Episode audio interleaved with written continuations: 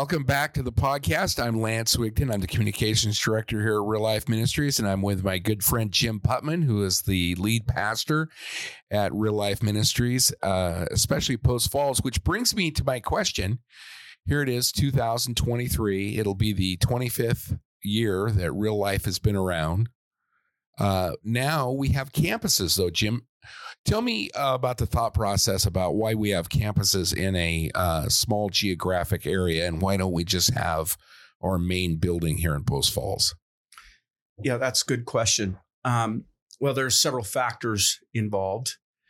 Um, on the financial side of it, uh, we decided that rather than continuing to build bigger and bigger buildings to bring people to one location, it was much cheaper to spread out and to start multiple campuses.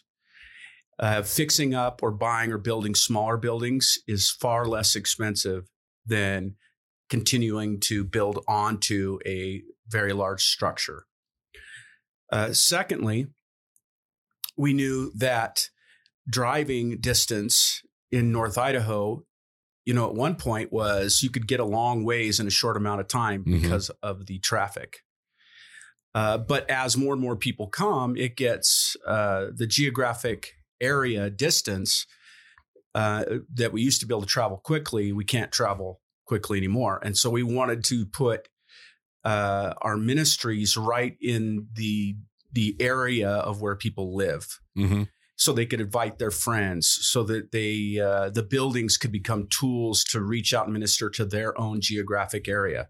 So it, every building we have is we don't ever want it to be empty. So we will be we have uh you know lifelines ministry where we're helping people do job training and, and get food. We we do all kinds of partnerships with the school districts and uh, recovery ministries and youth ministries and children's you name it the buildings become a tool in that area people who have to travel a long ways from the de- from these uh, geographic areas uh, don't use the building in in their area as a tool. So we wanted them to have a tool to reach their community for Jesus.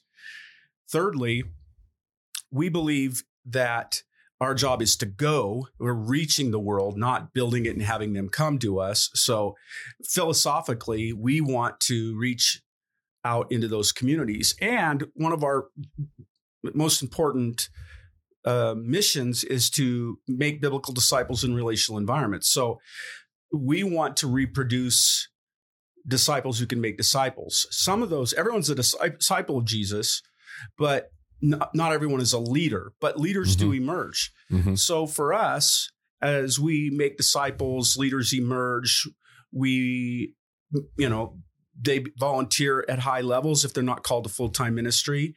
They help oversee ministries. Some of them are called to full time ministry. And so we hire them on staff uh, or we plant churches. We've planted, uh, you know, a dozen churches outside of the geographic area of North Idaho uh, or our specific area.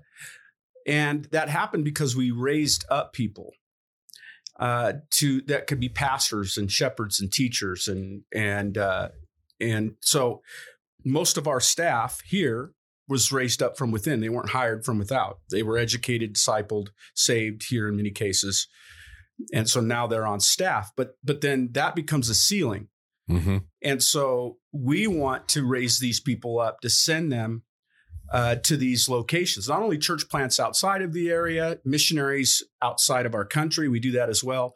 But we have people that got saved in Spirit Lake. Mm-hmm. They were discipled, they became leaders. And now we want to be able to reach that area with people that live there. And so we didn't want there to be a ceiling here at Post Falls as far as leadership is concerned. And so we wanted to raise up people at every level. So campuses give a place for more people to play. Uh, you were talking about relational environment. It seems like uh, when we did make the move to decide to make campuses, that uh, getting larger and larger in one area actually made the relational environment harder to sustain. Yeah, uh, we would say this. Um, there are some things that a large church that's connected organizationally can do that a small church can't. we are able to feed thousands of people a month. We Mhm. are able to, you know, help entire school districts with, you know, whatever it may be. We we are able to create sports and outdoors ministry. There's some things when you collectively come together that works best. There's some places where it doesn't work best, like in relationship. That's why every door leads to small groups. Mhm. Um, and eh, you know, one-on-one relationship, small group relationship is where discipleship happens. So there's some places that work better small, some places work better large. The early church had both. They met together in the temple courts, large groups, and from house to house, small groups. And to have a church that that embraces the largeness but also embraces the smallness gives us every aspect that the church was supposed to have. And so when, when we when we get to the point where the group is large enough in one place, why not spread it out Mhm. so that we have other venues where where medium to large groups can be that spill out into small groups. And so again, though most people are undiscipled and uh, which makes them, you know, saved but consumers, what what we're trying to say is a mature person isn't so interested in what they enjoy. You know, like Christianity is a buffet. I'll take the places that I like, the things that I like, leave the rest. Mhm. We're saying no, God's word gives us kind of a a recipe of the faith, which includes things that we don't necessarily agree or, or not agree with, but Mhm. don't necessarily like, because um, we're moving from self-centeredness to God-centeredness, and God wants to see people come to know Jesus. One of the things that I hear often is, you know, I want to find a church I'm comfortable with. As far as I understand it, Christianity is really not about your comfort. Mhm. It's actually unless you take up your cross daily and die, follow, you know, follow me, you can't be my disciple. We're about the mission of Christ, and so when I when I see people say, you know, there's just too many people here at, at church, you know, or it's just getting too big, I I I, I wonder if God thinks it's getting too big. If He waits to return because He wishes none to be lost, Mhm. then no, he doesn't think it's too big. Now, as we gather together, there's things that the large group does that I think are amazing. Look at all these people here. I'm not the only one. God's using these people. This is amazing. Uh, all these people. I can't believe I got to Mhm. got to, to be here and I had to walk um, you know three blocks to get here. What a great problem. And somebody was in that seat I like and I'm just so glad they're here. That that's more of the mindset of a disciple. But at the same time how do we get these people connected in relationship? Because we all need that and God says we're to have it. That all happens in in all these different ways within a church community. Yeah, and I would, uh, you know, you alluded to the the population growth in this area. Uh, it's really not a change in philosophy. Our our environment changed here in Kootenai County. Uh, take for instance Post Falls, where the our, our main campus is, where you started.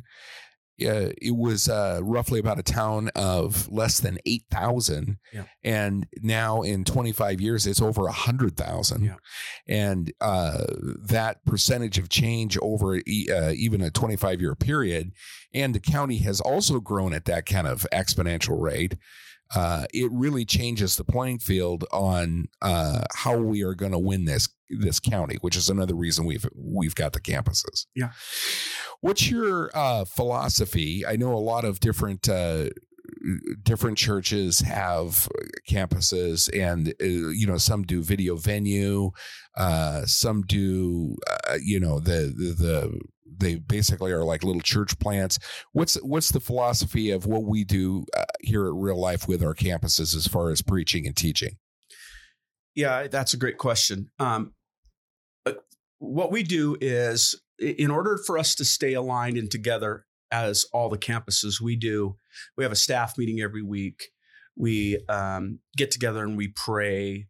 We plan and do things together. Uh, but it, it- we also believe in a church not being personality driven other than the the personality of Jesus, right? Mhm. So if we're if our job is to reproduce disciples who can make disciples at every level, we want more home group leaders who have been discipled who can make disciples. Um, we want more leaders. Why? Why do I think my job is to be the preacher for all the campuses. Shouldn't my job be I'm going to raise up people uh, who who are able to preach the word of God, Mhm. either at a church plant, which is outside of Kootenai County. Anything outside of Kootenai County, we're going to start it as a campus, but it'll become a church plant with its own elders. It'll become its own church once it has its own elders uh, that have been developed.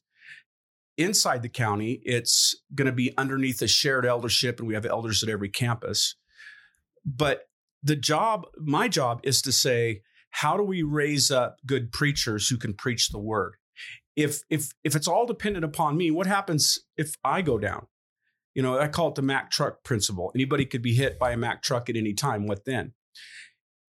I want people who value the word of God being preached, and they and the people in the in the in the church going, isn't that amazing? Another young guy, Mhm. another guy is is preaching the word about Jesus, um, rather than I want to hear him, I like him. I think that's silliness. I think that's again immaturity Mhm. in that if it's all about what you want to hear, not about the mission of God, people being raised at every level, then we have a problem. Now, we do once a series have a video from one campus, our campus here, to the other campuses. Usually that would be me uh, Mhm. doing it, but not always. Sometimes it's one of the other guys and then it's shipped out. And and that just reminds people we are a part of something bigger where where there's a central location that um, uh, everybody works together in the sermons and and uh, there's a connection there. Again, there's some things that that numbers and more is better for. Mhm. There are some things it's less uh, for, and so we're trying to be connected, work together, be aligned, and yet still have the campuses have preachers and teachers that are being raised up. And even individual ministries just because we do something at post falls doesn't mean we're going to reproduce it at the campus. Each area is is becoming unique in who got us sent there Mhm. uh, the people that are moving in there. So a different kind of ministry can be started in a specific area based on the demographics and the leaders that God is bringing there. So we don't control it just because we do it. It's not like a franchise cookie cutter. Right. Uh, the music isn't the same in each campus. We have different leaders. We don't control that kind of thing. So there's an autonomy in some ways, but there's also a togetherness and and and it's relationally based. And so um, again, our goal here is to raise up people who raise up people, to make disciples and make disciples, and to develop leaders who develop leaders as well. hmm But uh, there are times when uh, the entire congregation countywide gets together, and that's always a lot of fun. I, I think about our aligned leadership event and our Thanksgiving uh, Eve uh, service uh, where we come together, and it, it uh, almost seems to add to the momentum. Yeah, and and the truth is, if everybody came from all the campuses, there's no building we have hmm that can hold it, and so that may may change. You know, we may have to do countywide stuff uh, with some sort of video interaction uh, because all the buildings are filled if we did it. You know, but again, that's a great problem to have in that we're trying to reach the people.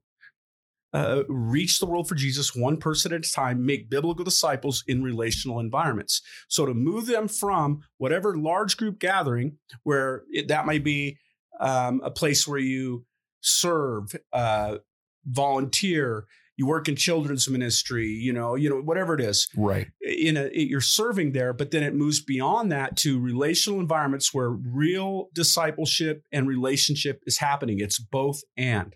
Uh, you you talked about eldership uh, and how uh, there's a couple elders from each campus. How how does the eldership work for all the campuses and and here at Post Falls?